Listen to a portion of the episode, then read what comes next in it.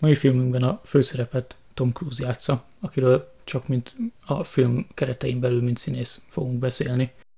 Ugyanis hát emberileg van egy erős véleményünk róla, úgyhogy a szekta tagságát és hogy hány emberen élősködik tulajdonképpen azáltal, hogy ennek a szektának a reklámarca, ezt most nem szeretnénk taglalni. Igen, tehát ebben az adásban kizárólag, mint színész fogunk róla beszélni. Úgyhogy szerintem kezdjük is az adást.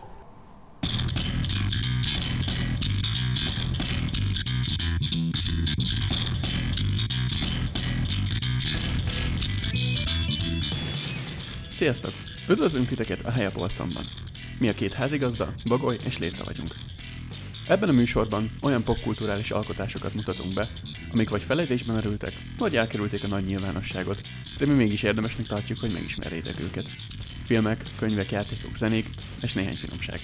Tartsatok velünk, és ha tetszett az adás, csináljatok egy kis helyet a polcon.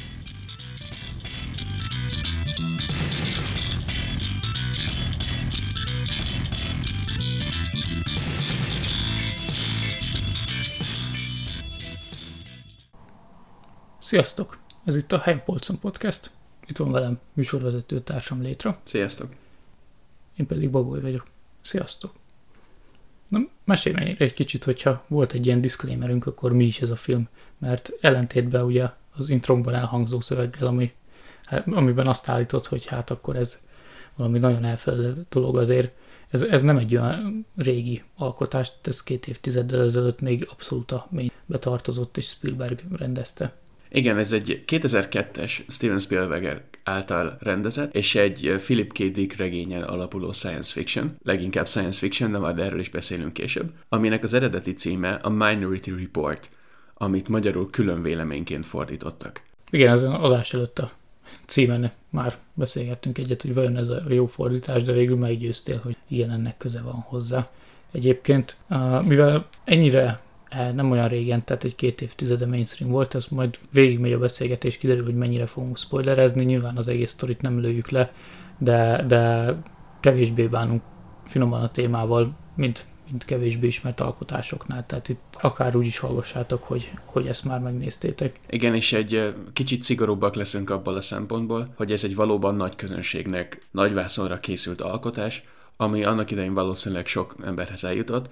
Szerintem kisebb méltatlanul nem forog ma még közszájon, mint szórakoztató skifi, és itt a szórakoztatót nagyon időzőjelbe teszem abból a szempontból, hogy teljesen más jelenthet egy embernek meg a másiknak a szórakoztató, de szerintem nem tér el annyira a fő irányvonalától a podcastnek, hogy, hogy beszélhessünk róla. Igen, egyébként ez, ez úgy szórakoztató, tehát hogy nem úgy kell érteni, mint a, a két héttel ezelőtti témánknál, hogy akkor abszolút eszetlen szórakozás, meg minden, ennek azért van egy nyomasztóbb hangulata, ami miatt nem csak úgy leül az ember, és kellemes.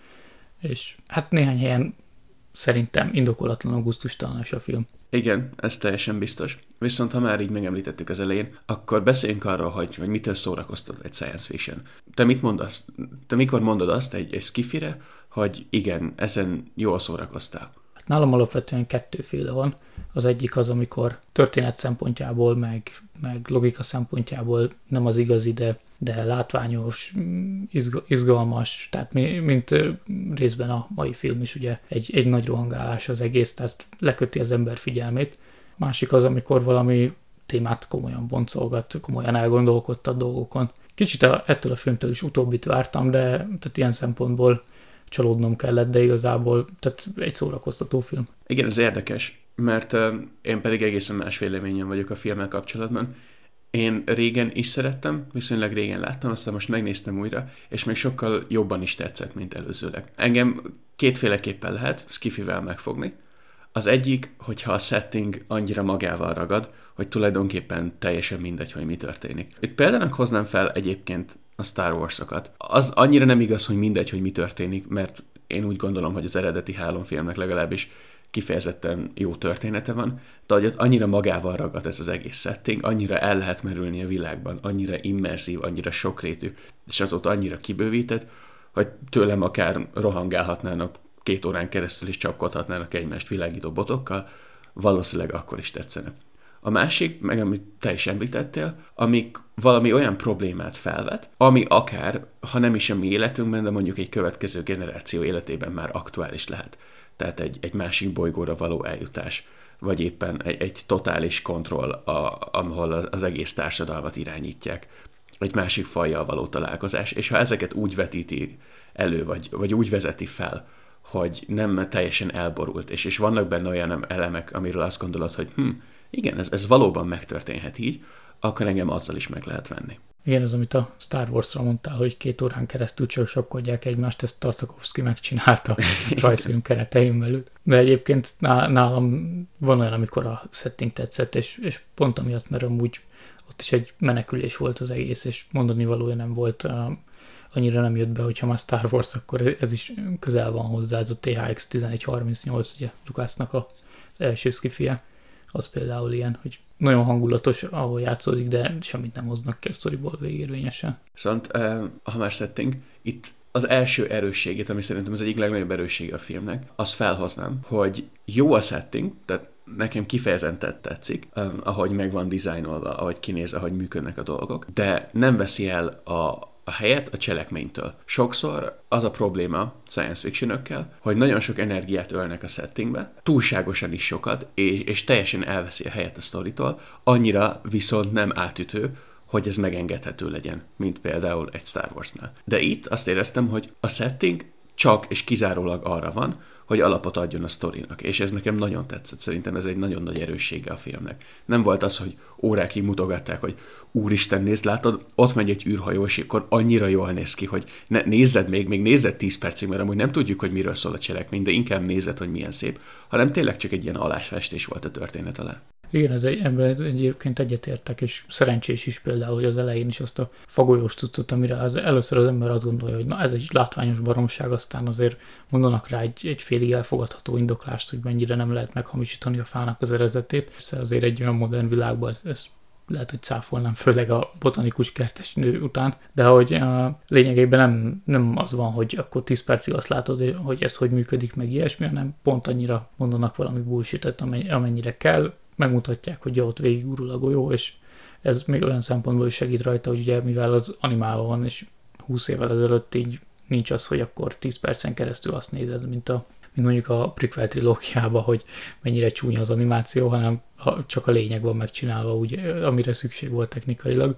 Illetve ami nagyon tetszett benne, ha már setting, akkor nekem az az önvezető autós rész, ez, ez abszolút reális jövőnek tűnik. Az amikor ül, ül mindenki ott egyesével, kettesével a kabinokba, és csak úgy vissza tudják rántani, hogyha a rendőrség körözi. Egyébként ez, ez a kicsi kitekintés, ezek az önvezető autók. Ugye ezt a Lexus kifejezetten ennek a filmnek a számára készített, ez egy ilyen koncepció autó volt. 2054 EV néven megtaláljátok. Ugye azért hívják így, mert a film hivatalosan, legalábbis a története szerint 2054-ben játszódik. Viszont ha már így kiragadtunk elemeket a sztoriból, akkor foglaljuk gyorsan össze, hogy miről szól a film. Az a lényeg, ugye, ahogy, ahogy említettük, 2054-ben járunk, és gyakorlatilag egy futurisztikus bűnüldöző szervezet munkájába nyerünk betekintést.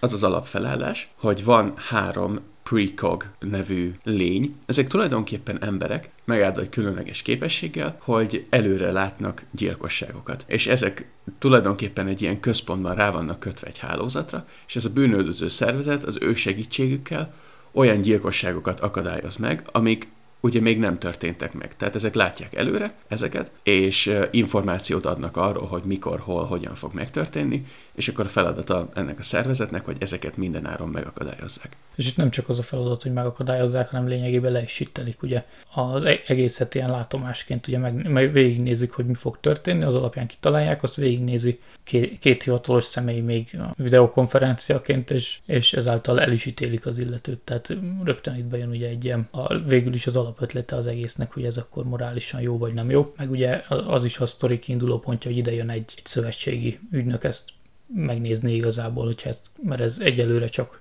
Washington DC-be üzemel a sztori szerint, hogy ezt ki lehetne terjeszteni így hat év próbaidő, vagy próbaüzem után ugye egész Egyesült Államokra.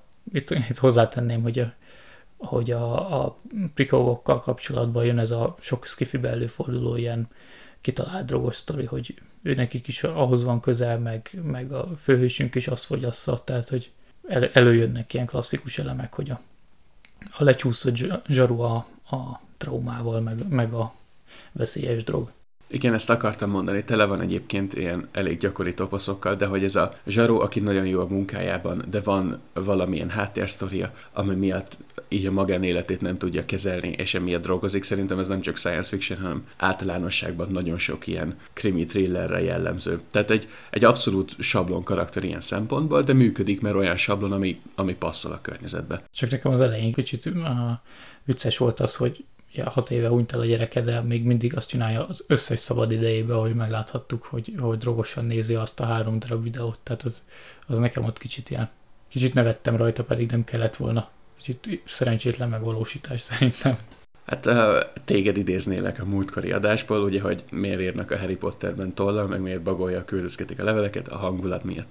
Erre is szükség volt a hangulatra. Jó, tehát, hogy be kellett mutatni, hogy igen, ő tényleg nagyon szenvedett. És egy kicsit visszatérve a sztorira, hogy az első 15-20 percben látunk egy, egy pont egy ilyen megakadályozott gyilkosságot. Alapfelállás, férj elmegy otthonról, a feleségéhez jön a szeretője, a férj visszamegy, megtalálja őket, és meg akarja őket ölni. Ezt ugye látják ilyen látomásként ezek a rendőrök, és megérkeznek a helyszínre, és megakadályozzák a gyilkosságot. Magának a, a sztorinak a szempontjából annyi szerepe van, hogy bemutatja nekünk, hogy hogy működik ez a rendszer. És akkor itt elsütnek minden olyan fontos dolgot, amire ahhoz van szükség, hogy megértsük, hogy ők hogy dolgoznak és hogy működik. Hát nekem az elejével kapcsolatban annyi hozzátételem, hogy nevettem azon, hogy mindenkit retina szkennelnek, meg, meg mindent kitalálnak, de hogy abszolút normális életet élő, látszólag normális életet élő házaspárnak a lakcíme ennyire eltűnhet fél perc alatt csak azért, mert elköltöztek. Tehát ez, ez ugye csak a sztori miatt kellett, de amúgy nyilván ugye látványos volt, és, és fölvonultatták az alaphelyzetet, hogy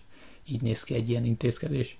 Nekem még azt tetszett egyébként, hogy, hogy 2054-ben járunk, és hogy a legtöbb technikai megoldás, amit felvonultat a film, meg amit használnak, úgy nagyjából stimmel, vagy legalábbis illik ebbe, a, ebbe az évszámba legalábbis szerintem. Tehát nekem nem tűnt se túl elrogaszkodottnak, se túl visszamaradottaknak. Az újság volt kicsit olyan, hogy, hogy látszik, hogy még az okostelefonok előtt készült a film.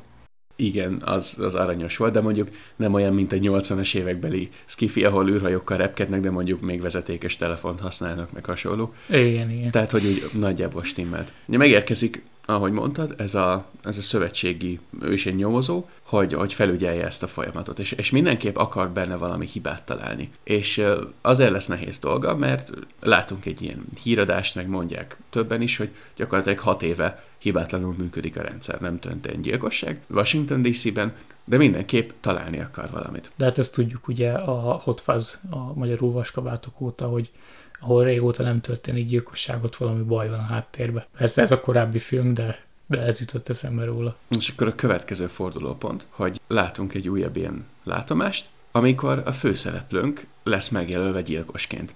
És egy olyan látomást ráadásul, amikor egy olyan embert öl meg, akiről fogalma sincs, nem is ismeri, sose látta korábban. És akkor ugye innen indul a bonyodalom, hogy mit csinál, hiszen ugye ő a, a fő nyomozó, vagy hát a az az ember, akinek az a feladat, hogy megállítsa ezeket a gyilkosságokat, és ő lesz megjelölve következő gyilkosként. Ráadásul egy egész rövid határidőn belül. És ugye nincs más választása, egyrészt menekülnie kell, mert hogy ő is meg van jelölve potenciális gyilkosként, másrészt pedig ki kell deríteni, hogy mi történik, hogy miért fog megölni egy olyan embert, akivel meg soha életében nem találkozott. Igen, és itt van az, ami ugye ez az az alaphelyzet, amit bárki utána olvas, akkor tudja, hogy ez történik benne. Viszont itt már korábban bementek a prikók egy ilyen medencébe, fekszenek valami matracon, igazából egy, egy srác csak úgy utcaruhába bent sétálgat és, és motott, tehát annyira nem steril, és ők is bemennek megnézni. És ott, ott azért már történik rendellenesség. Úgyhogy itt, itt már lehetett volna azt hinni, hogy akkor belepiszkált a rendszerbe, vagy ugye a, a szövetségi ügynök belepiszkált a rendszerbe, illetve a rendellenesség alapján elmegy az archívumba, meg ami egybe a börtön is, és ott is talál fura dolgot, ami véletlenül soha senkinek nem tűnt föl. Úgyhogy, úgyhogy igazából várható volt, hogy vala, vala, tehát, hogy nem hirtelen jön az, hogy csak úgy, mert, mert a rendszer így meglátja, hanem van sok előzménye, amiből lehet gondolkodni, hogy na vajon melyik okozhatta ezt, hogy akkor ő ő valakit majd meg fog ölni a jövőbe, tehát már elindult egy úton igazából. Illetve egy kevésbé is tűnik hirtelnek az, hogy akkor egyik pillanatról a másikra ugye elveszti a hitét a rendszerbe, mert már korábban ez alapján, hogy elment kutatni, talált olyan dolgot, ami alapján elgondolkodott, hogy minden jól működik-e. És itt visszatérnek még egy kicsit az elejére. Ugye, amikor megakadályozzák ezt a gyilkosságot, letartóztatják a férjet, aki majdnem megölte a, a feleségét, meg a szeretőjét. És akkor itt felmerül a, az egyik legfontosabb morális kérdés a nézőben, hogy ácsi, tehát, hogy letartóztatják, beviszik börtönbe, de nem csinált semmit. Tehát, hogy hogy is van ez? És legalábbis én úgy próbáltam ezt feldolgozni, hogy így próbáltam magamnak egy magyarázatot adni, hogy ez így miért működhet. Tehát, hogy jó, biztos, tudom én, ki van dolgozva rá a jogrendszer, vagy ez így elfogadott, és nem ad választ a film, de igen, és ez nekem a másik legerősebb pontja a filmnek, hogy nagyon sok ilyen kérdés, ami felmerül a nézőben, azt megválaszolja a film, és viszonylag az elején előveszi, és megválaszolja. És erről ott kapunk képet, hogy visszatérünk ebbe a Precog központba, és ugye ott van ez a szövetségi felügyelő. És akkor ő teszi fel ezt a kérdést, hogy olyan embereket tartóztatunk le, akik tulajdonképpen nem csináltak semmit, de ugye elítélik őket gyilkosságért. Itt van egy ilyen jelenet, ahogy illusztrálja neki a főszereplőnk, hogy azért tartóztatják le, mert megtörtént volna. Tehát, hogy ez volt a jövő, és hogy azt mondja, hogy a prekogok nem tévednek. Tehát akármi történik, ez a gyilkosság megtörtént volna, tehát tulajdonképpen jogos ez a letartóztatás. Nem tudom, hogy te erről mit gondoltál, nekem ez ilyen, mm, az a jelenet, ahogy illusztrálták a filmbe, hogy mindenképp megtörtént volna, az kreatív volt, a golyóval, meg a, a leeséssel, de azért, azért felvet elég sok ilyen, ilyen morális dilemmát. Hát, mivel a film arról szól, hogy ők ezt meg tudják jósolni, vagy illetve majd később megkérdőjelezni, hogy ez vajon igaz-e, de, de végérvényesen nekem az jött le, hogy ez így működőképes teljesen és minimális hiba van benne, tehát akit elkapnak, az megölte volna pont. Én előre azt hittem, hogy sokkal inkább belemegy ebbe, hogy na akkor fölteszi a, az ügynök, ügynök a közönség szerepébe, fölteszi a kérdés, hogy na akkor ez vajon jó-e vagy nem jó, és igazából pont ez az, amivel annyira nem ment bele mélyen a film. Tehát, hogy most meg, meggyanúsítják azt, aki a legjobban hisz a rendszerbe, és jogosan gyanúsítják meg. És kicsit el is altatja a nézőben ezt a, a gyanakvást, hogy, hogy a rendszer nem tökéletes, mert mondják, hogy tökéletes és működik, és ahogy mondtam, ez a példa elég illusztris, a golyóval, hogy működik, és ez ágyaz meg annak a következő nagy csavarnak, amikor kiderül, hogy lehet, hogy nem biztos, hogy, hogy működik ez a rendszer, és lehet, hogy nem teljesen tökéletes. És ugye ezt úgy tudjuk meg, hogy a főszereplőnknek menekülnie kell, és hát nincsen egyszerű dolga, mindenhol retina szkennerek vannak, elvileg mindenkiről tudják, hogy hol jár, mit csinál éppen, hol van. Az nagyon tetszett, hogy még a hirdetés is, ahogy megy, az a nevén szólítja, és ezáltal az is ugye küldi az adatot a rendőrségnek, hogy merre jár. Igen, tehát hogy minden személyre szabott, és mindenhol azonnal felismernek, és legyen ez a tömegközlekedés, legyen ez egy bevásárlóközpont. Ez nagyon találó. Egyébként, ha már hirdetések, majd a legvégén térjünk vissza a 80-as éveket megszégyenítő termék elhelyezések mennyiségére a filmekben. Azt rendkívül szórakoztatónak találtam, arra majd később. Szóval, hogy a főszereplőnk elmenekül egy által biztonságosnak ítélt helyre, ahol kicsit így a világtól elzárva lakik az egyik ember, aki megalkotta ezt a rendszert. Ja, hát igen, a, az is kicsit ez a klassz, klasszikus ilyen fantasy skifis elem, inkább fantasyból szokott lenni, de skifibe is gyakran, amikor el, elmegy valamilyen fura növényekkel borított területre van keresni a valakit, aki remeteként él, és ugye ő a rendszer egyik kitalálója. És itt megtalálja, ugye jó, de jó, várja, nem, az egy másik film. de, de körülbelül, tehát itt, itt megtalálja azt, aki elmondja neki, hogy ja, hát vannak hibák a rendszerbe, pusztítsa el a rendszert, meg hasonló szépségek. És itt szerez tudomást a, a legnagyobb csavarról a filmen, amire a címét is kapta. Ez, ugye ez az úgynevezett Minority Report, vagyis külön vélemény, hogy ezek a prekogok hárman vannak, de nem értenek mindig egyet a jövőről. És amikor van ez a egyet nem értés, akkor születik egy úgynevezett Minority Report, vagyis külön vélemény, ami egy alternatív jövőt mutat be.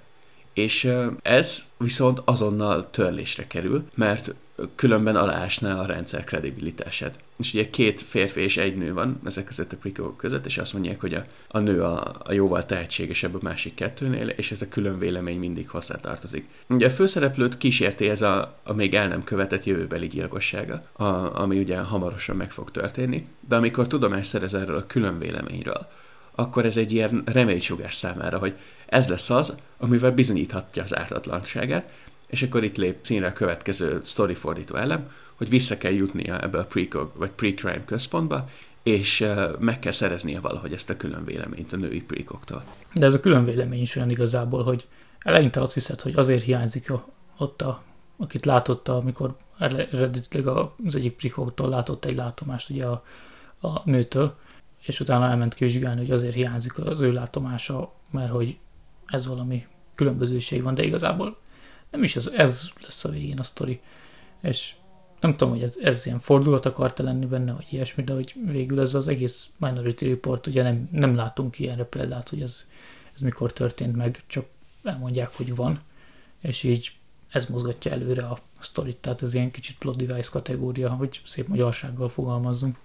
Én itt ezt vitatnám, ugyanis meg akarja szerezni ezt a külön véleményt, és ugye el is jut a központba, el is viszi a nőt, az egy szerintem kifejezetten izgalmas jelenet, főleg amikor be, már ott vannak a bevásárlóközpontban, és ugye a nő, aki látja a jövőt, mindig mondja neki, hogy mit csináljon. Szerintem az nagyon kreatívan meg volt oldva, az egy, az egy igazán, igazán jó jelenet volt. Az jó jelenet, de nem az, hanem hogy igazából amit megszerez tőle, az nem egy külön vélemény volt, hanem utána behozzák ezt a, az echo visszhang dolgot, és, és arra futatják ki, hogy azért volt törölve. Pont ezt akarom mondani, hogy kiderül, hogy ehhez a gyilkossághoz nincsen külön vélemény. Tehát, hogy ez valóban meg fog történni. És ezt a szállat oda fogják kifutatni, mivel ő az egyetlen, aki tudja előre a jövőjét, és tudja, hogy mit fog csinálni, ezért változtathat rajta. És ettől lesz nagyon különleges a filmnek ez a része, hogy senki más, akiről született egy ilyen gyilkossági vízió, ugye nem tudta előre a jövőjét.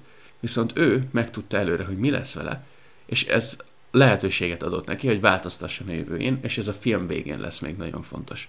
Arra akartam visszatérni, hogy a, tehát az eredetileg, amit lát, látomásként, ugye már megtörtént gyilkosságot, és elmegy megnézni a gyilkost, meg ilyesmi, és onnan is hiányzik egy, ott is azt hiszi, hogy a, tehát ott még nem tudja, hogy van ez a külön vélemény, de ott is a, én nézőként azt hittem, hogy ott is az lesz, hogy akkor valami eltérés volt, és nem jó gyilkos van ott, de, de igazából nem erre futott ki, hanem hogy behoznak egy tök más ilyen bugot a rendszerbe, amit ki lehet használni, és igazából arra megy ki, hogy ugye nem hibátlan a rendszer, és ha van, aki kihasználja, akkor ki fogja használni. De úgy az üldözéseken eléggé átugrottunk nekem a volt egy-két ilyen dolog, ami, amit nagyon nevettem, például amikor az autó összeszerelőbe bemegy, és azok a jelenetek, amikor ott fekszik az autóban, miközben szerelik össze a gépek, és pont nem szúrják át, meg pont nem rárakják az elemet, és a végén benne ül, az, az, az vicces volt. Meg, meg ami még ilyen, ugye ott rohangáltak előtte keresztül a lakásokon, ez, ez sok filmben előjön, amikor lakásokat pusztítanak. Ez szuperhős filmtől kezdve mindenbe. Egyébként azt olvastam erről az autógyáres jelenetről, hogy ez egy Hitchcock ötleten alapszik, ami sosem lett megfilmesítve, és onnan jön az inspiráció. De valószínűleg ez is ilyen fontos eleme az kifiknek, ugyanis a, a jól tudom későbbi klónok támadása, a Star Wars filmben, ott is a végén Anakin rákerül egy gyártósorra, tehát valamire az kifi rendezőknek vonzalma ez az ember a gyártósoron, akit éppen nem szerelnek bele az aktuális mosógépbe vagy botmixerbe. Vagy legalábbis az biztosan mondhatjuk, hogy Lucas meg Spielberg azért jó haverok, és, és ne, nem egy ötletük egyezik. Egyébként, ha már itt tartunk, akkor kicsit a TX 1138 is eszembe jutott pont ebből a szempontból, ugye az sokkal régebbi, az egy 29 évvel korábbi film, ha jól tudom, hogy ez a, ez a rohangáló skifi. Alapötlet van, valaki, valaki ráébred, hogy valami nem jó, és akkor meg kell szökni lényegében a rendszer elől. Van sok ilyen közös. Illetve gyilkosságra térnék még vissza, hogy ugye abból lesz a konfliktus nyilván, hogy eljut oda, és, és megtudja, hogy ki az az ember, akit a, a jóslat szerint meg fog ölni. És ezt egyébként én nem, nem ismertem föl, mert alapvetően rendezőként találkoztam már a munkásságával, de a végén a kreditekben megláttam a nevét, mondom, ez ki, kit játszik, Mike Binder, ő, ő rendező alapvetően, de színészkedik is, ő, ő játszotta ezt a, kit, a Leo Crow-t, akit a jóslat szerint megöl. Ő, őtől egyébként láttam az első két filmjét. Ez csak így érdekesség, hogy azért vannak ott ilyen közeli baráti társaságok, akik így beugranak egymás filmjeibe. És ugye van ez a jelenet, ahol szembe megy a jóslattal, tehát választ, ismeri a jövőjét, és dönt róla. De ez a, az áldozata, ez mégis meghal, tulajdonképpen egy, egy öngyilkosságot követel, és tovább kell menekülnie. És ez volt az a pont, nekem itt egy kicsit belassult a film. Tehát uh, itt volt az, hogy így úgy gondoltam, hogy lehet, hogy kicsit hosszabb, mint kellene. Tehát, hogy itt, itt lehetett volna sokat vágni, vagy sokat kiszedni a filmből. Nem is pontosan emlékszem, hogy milyen utána. Itt megy el talán, talán a volt feleségéhez, mint biztonságos -e? Igen, itt, itt elmegy a volt feleségéhez, hallunk egy random sztorit a prikoktól, amit igazából szép, de nem tudsz hova tenni. Igen, tehát itt inkább ilyen kitöltő, ilyen hangulati elemek vannak a filmben. Viszont itt megtalálják a, a főhősünket, utána jönnek, mert a, a volt felesége, az felhívja segítségére ennek a pre-crime intézetnek a vezetőjét, akiről azt hittük eddig, hogy egy jó fejcsávó, egy jó karakter. És itt derül ki, hogy igazából nem ő nagyon csúnya bácsi, nagyon rossz dolgokat csinál, például lelövi ezt a, azt a szövetségi felügyelőt, akiről az elején hittük, hogy rossz karakter, de kiderült, hogy ő csak jót akart. De ha már is spoilerezünk, akkor ez is olyan, hogy igazából már az elején sejtett, hogy két dolog lehet, hogy vagy az a Liokról lesz valaki, aki a rossz fiú, vagy pedig valamelyik másik karakter, akiket az elején bemutatnak. Tehát ez igazából nem lepett meg az a fordulat benne, azt mondtam, hogy na, jó, akkor legyen ő a rossz fiú. Igen, tehát nem volt olyan nagyon nagy csavar, meg olyan aljeldobos, csak például az elején szerintem nagyon azt sejtette a film, hogy ez a szövetségi felügyelő lesz az, akit nagyon utálni kell. Persze, persze, de ugye ez, ez nyilván így van kitalálva. Ja, szóval akkor kiderül, hogy ez rossz karakter, és ő leadja a drótot a pre és jönnek és elfogják a főszereplőnket, mint gyilkost, és őt is beviszik ebbe a tulajdonképpen börtön és, és archívum keverékébe. És akkor itt szóba kerül egy, egy régebbi gyilkosság, amivel kapcsolatban megjelent ez a, ez a visszhangjelenség. Ugye, hogy ezek a prekogok álmodnak korábbi gyilkosságokról, és ez ilyen visszhangként megjelenik. Ez, ez nem csak itt kerül szóba, tehát ez, ez ugye az, amit már az elején lát, és ami miatt nyomozásba kezd, és ez végig kíséri a sztorit igazából, hogy mi ez a gyilkosság. És akkor itt leesik a főszereplő volt feleségének, hogy egy, egy bizonyos visszhang, egy bizonyos gyilkosság, az hozzáköthető ez a pre-crime intézetnek a vezetőjéhez. Hogy rájön, hogy tulajdonképpen ő valamiért korábban elkövetett egy gyilkosságot. És ez ugye egy szépen lassan kibontakozik, tehát először sejteti, aztán elég sokáig világos, hogy ez a, ez a pali elkövette ezt a gyilkosságot, de szinte a legvégéig nem tudjuk meg, hogy miért. De, az, de azt egyébként, a, tehát hogy mi ez a visszhang, azt szerintem nem mondtuk el, hogy igazából lényegű annyi, hogy amikor látják a gyilkosságot, akkor nem feltétlen egyformán látják, hanem kés, később még kicsit eltérve ugye láthatják más időpontban ugyanazt. Tehát lényegében, hogy ha kétszer történne meg a jövőben, és ugye ezt, ezt használják ki a sztori szerint, hogy akkor lényegében, aki tudja, hogy hogy működik a rendszer, az ki tudja ezt játszani, hogy akkor leszervez egy gyilkosságot, ami úgyse történik meg. Ugye arra reagál ez a pre-crime, elfogják az elkövetőt, legalábbis akiről azt hiszik, hogy majd elkövette volna a gyilkosságot, és akkor utána megrendezett módon megtörténik gyakorlatilag ugyanúgy kinézve a gyilkosság, de ott már valóban. És akkor ezt, ezt törlik, mert így van, így van betanítva a helyi adminisztrátor. Ami egyébként vicces, hogy ő lenne adták, aki a, az orgonás csávó a tolószékbe, aki egy személybe őrzi a, a nagyon biztonságos börtön. Gondolom, hogy rá vonatkozott. Az is egy nagyon fura karakter volt egyébként. Ez de az egy dolog, hogy fura karakter, mert ugye ez, itt teli van fura karakterekkel a hangulat miatt, tehát ez szándékos.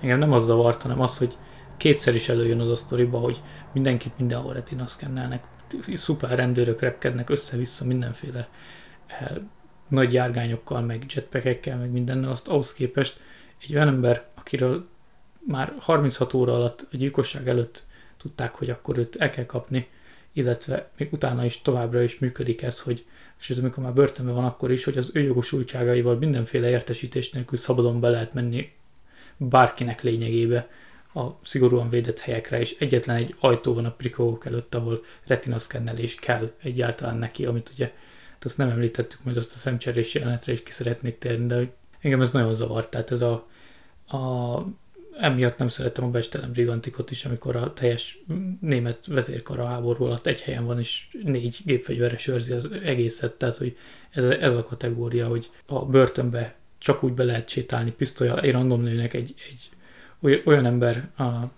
belépési adataival, aki el van ítélve. Tehát az az első dolog, hogy ilyen helyeken azt vissza kéne volna. Igen, ez nekem is feltűnt, hogy, tehát, hogy így miért nincs letiltva a jogosultsága azután, hogy gyakorlatilag már napok óta ültözik. Érdekes volt. Szerintem az volt leginkább a szerepe, hogy ugye volt ez a szemcserés jelent, ha már említetted, és hogy annak kicsit alapot adjanak, de szerintem anélkül is meg lett volna a film. Azt leírod részletesebben, mert én ott, hát nem mondom, hogy átpörgettem, de úgy csak olyan, olyan félszemmel nézegettem a monitor felé.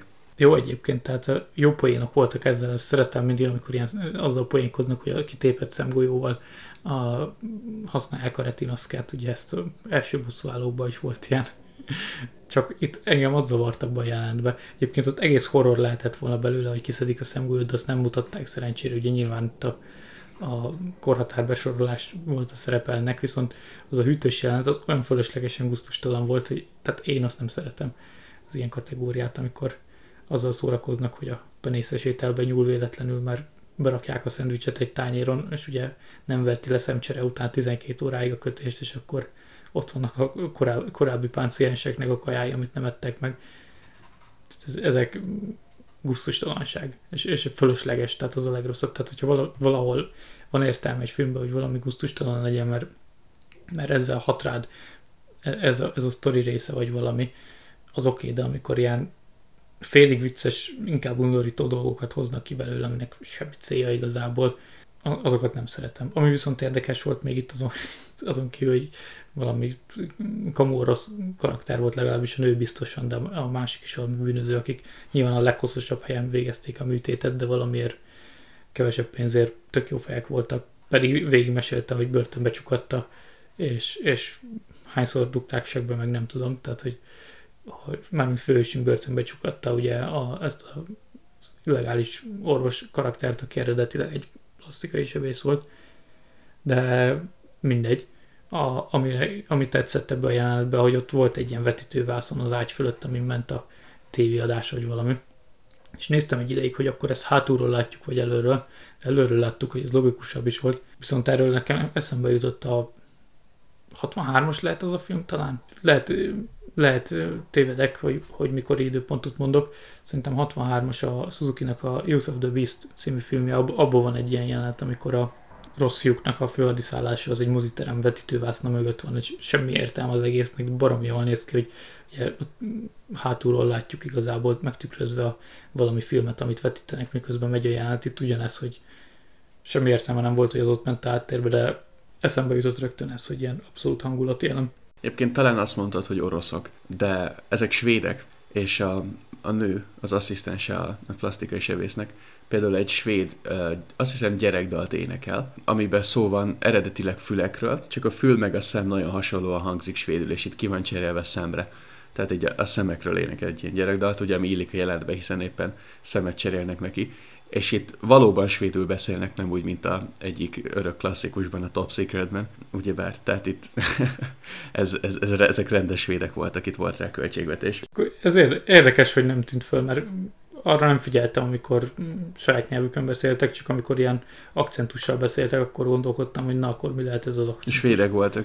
De hát ez, ez van, amikor az ember későn nézi a filmet. Viszont ha már kitértünk a felesleges dolgokra, nem tudom én, hogy miből szedték össze a költségvetést, de hogy a szégyentelen mennyiségű termék elhelyezés a filmben az engem nagyon-nagyon zavart. Tehát nem ilyen eldugottan, hanem ilyen az arcokba tolják gyakorlatilag. Ugye a három legfeltűnőbb, legalábbis amíg nekem leginkább feltűnt, van egy ilyen sexy science fiction karórája az összes rendőrnek, és ezek bulgári karórák, és direkt úgy tartják bele mindig a kamerában, hogy aki félvak, és egyébként a monitornak háttalül, az is el tudja olvasni a bulgári feliratot. Igen, ez a, a régi James Bond filmekben mindig a fényképezőt tartották bele úgy, hogy el tud olvasni, úgy nem is tudom milyen márka volt, nem ez a lényeg, de hogy ez a kategória. Mint a Kingsmanben, amikor mindig úgy tartják a Samsung tabletet, hogy gyakorlatilag 10 kilométerről ellenszélben is látszon a Samsung felirat. Ugye a másik ebben a filmben a Lexus volt, mindenhol hatalmas röpködő Lexus feliratok, meg a Lexusok voltak ezek az önvezető autók, meg minden Lexus volt, meg a amikor bemegy a bevásárlóközpontba, amikor ruhát lop a, az ellopott precognak olyan, olyan gap feliratok vannak mindenhol, hogy nehogy véletlen eltévesz, vagy arra gondolj, hogy esetleg más márkaboltba be mert menni, és, és tele volt termékelhelyezéssel a film. De, de ez olyan szégyentelen módon volt, hogy ez engem zavart és kizökkentett. Igen, először, először amikor a reklámoknál jön be, ugye a Lexus reklám, akkor néztem, hogy miért kell ez ide? Mennyit fizettek ezek neki?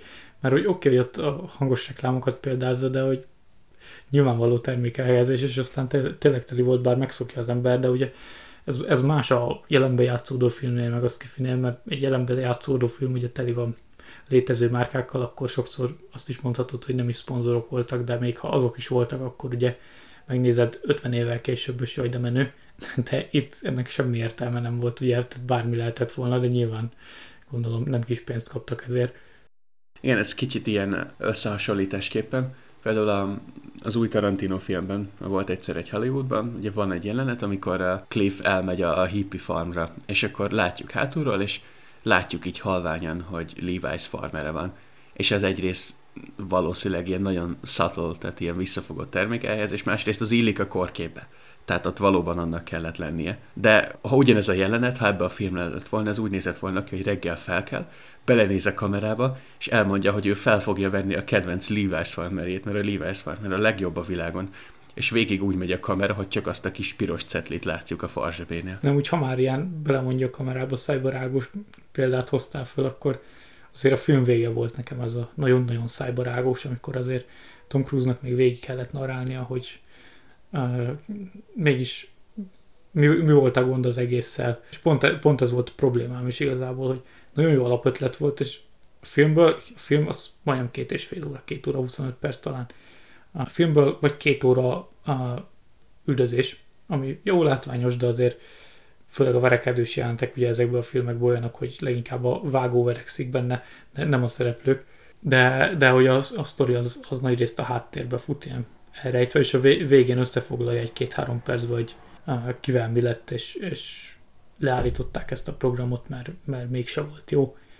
És, és itt is az, hogy végig azt váltam, hogy akkor na, azt hangsúlyozza ki valami jó példával, hogy azért nem jó ez a dolog, mert vagy tévednek, vagy leginkább, hogy ugye még nem történt meg, és mi van, ha nem történne meg, vagy ilyesmi, de, de sokkal erősebb hangsúlyt kapott az, hogy valaki ugye nyerészkedni akar rajta. Azért nem jó, van benne egy, egy bug ez a, a, az echo, amit ki tudnak használni, azért nem jó, és csak a harmadik helyen volt az, hogy azért nem jó, mert lényegében ártatlan embereket ítélsz el, akiket meg tudnák változtatni még a jövőjüket, ha mondjuk tudnának róla.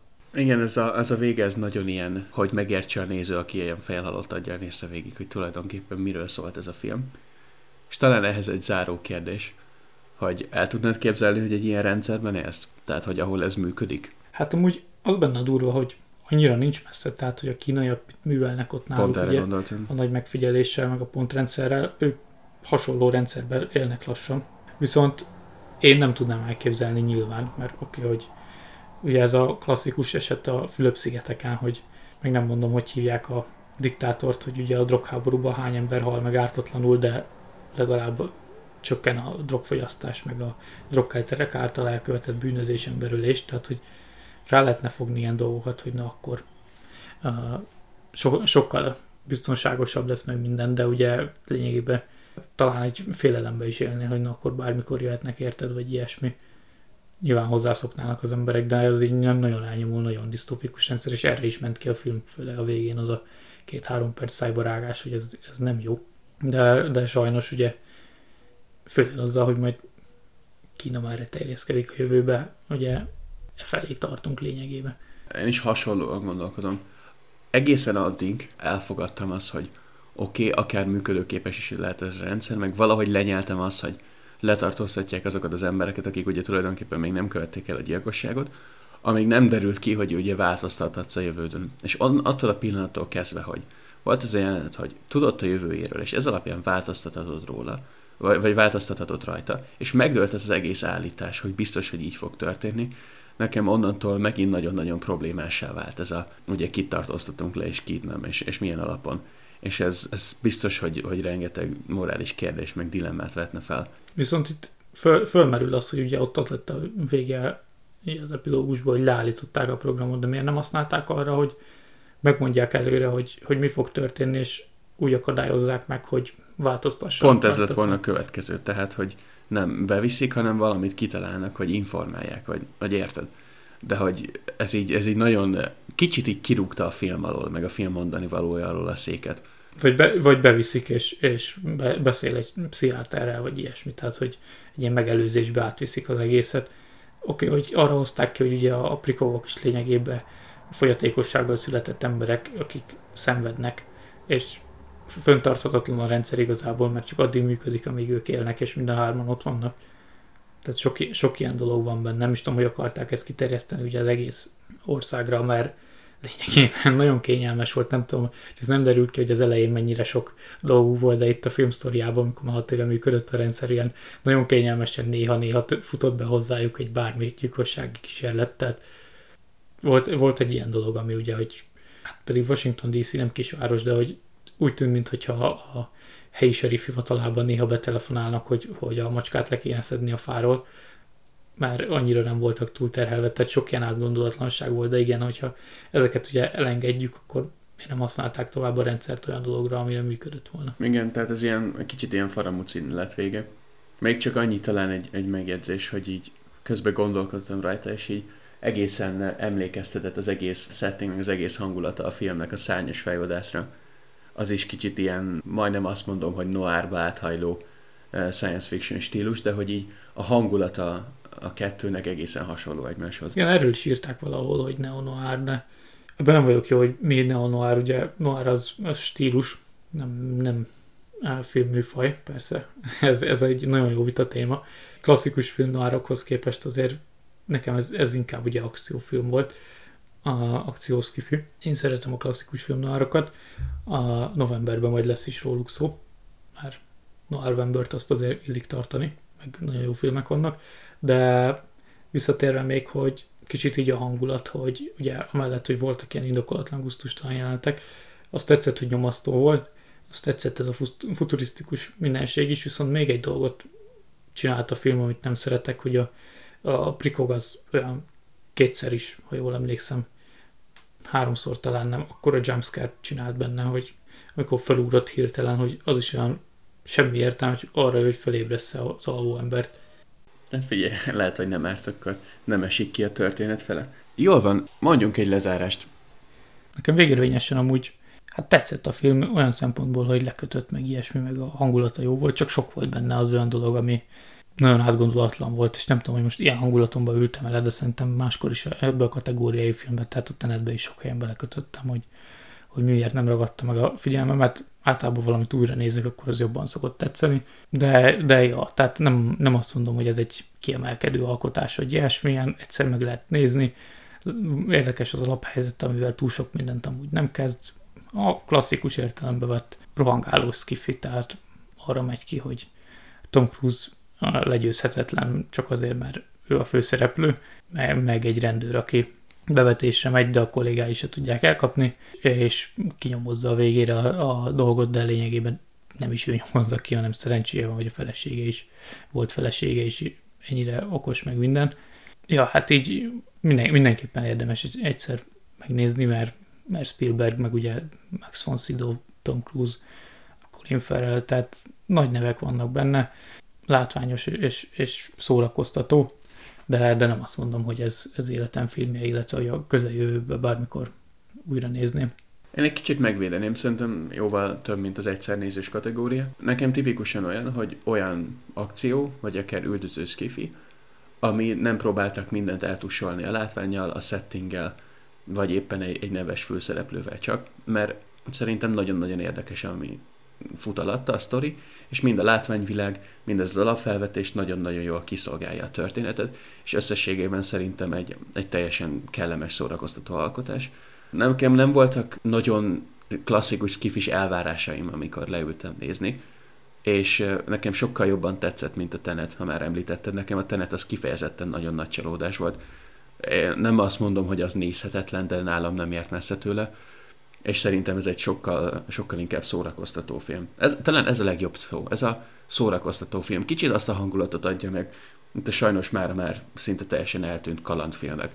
Berakod este, végignézed, és akkor úgy állsz fel, hogy nem elpazaroltál két és fél órát az életedből, hanem ez, ez tulajdonképpen jó pofa volt. Igen, az a kalandfilm jó példa, mert a klasszikus kalandfilmekben is mindig van az az egy-két kötelező gusztustalan jelenet, csak ott ugye a pókok vannak, vagy, vagy félig rohadt holttest, a, akit megtalálnak, vagy ilyesmi, tehát ilyen szempontból, meg, meg ez a, tehát sok, sok szempontból is, is hasonlít erre a kalandfilmre. De igen, a Tenethez képest annyiból sokkal jobb, hogy itt, itt azért tudsz azonosulni a főhőssel, tehát nem egy ilyen uh, névtelen Claude van, mint, mint a GTA 3, a klasszikus példa erre, hogy a két játékkal később tudod meg, hogy amúgy van neve is a karakternek, de meg se szólal abban, amiben ő, ő az a karakter, akivel vagy. Tehát, hogy azért, azért engem ez jobban lekötött, mert jobban be tudott vonzani az egész.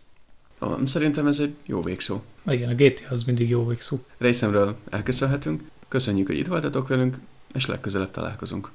Sziasztok! Sziasztok!